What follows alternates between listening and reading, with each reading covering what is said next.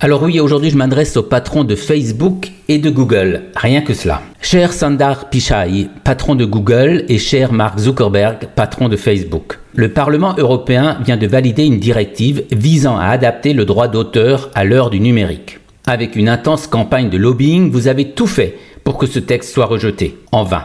Vous allez donc être contraint de rémunérer les médias lorsque vous afficherez des extraits de leurs articles ou leurs divers contenus sur vos services. Je sais bien que ce texte doit encore être négocié avant d'être traduit dans les législations nationales de chaque pays membre de l'Union européenne. Mais je vous en conjure, arrêtez de vous opposer à cette disposition.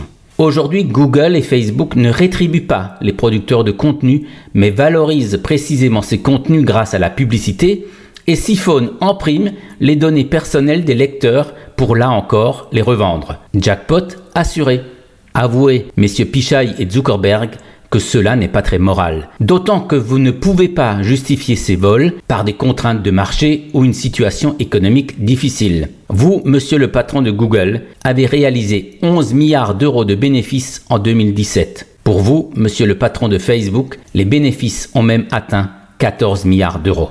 Né au XVIIIe siècle sur une idée de Beaumarchais, le droit d'auteur garantissant une juste rétribution des créateurs a permis d'accélérer le bouillonnement des idées et le développement d'un patrimoine culturel commun.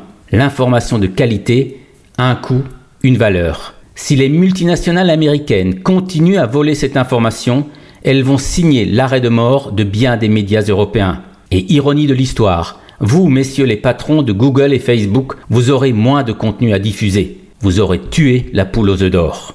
Et n'oubliez pas que vous avez un devoir éthique. Quand la presse est moribonde, c'est la démocratie qui tousse. Messieurs, je sais bien que vous n'avez que faire de cette interpellation. Mais je vous le dis comme je le dis aux auditeurs d'Azur FM, on gagne toujours à se rebeller et au final à être fidèle à soi-même.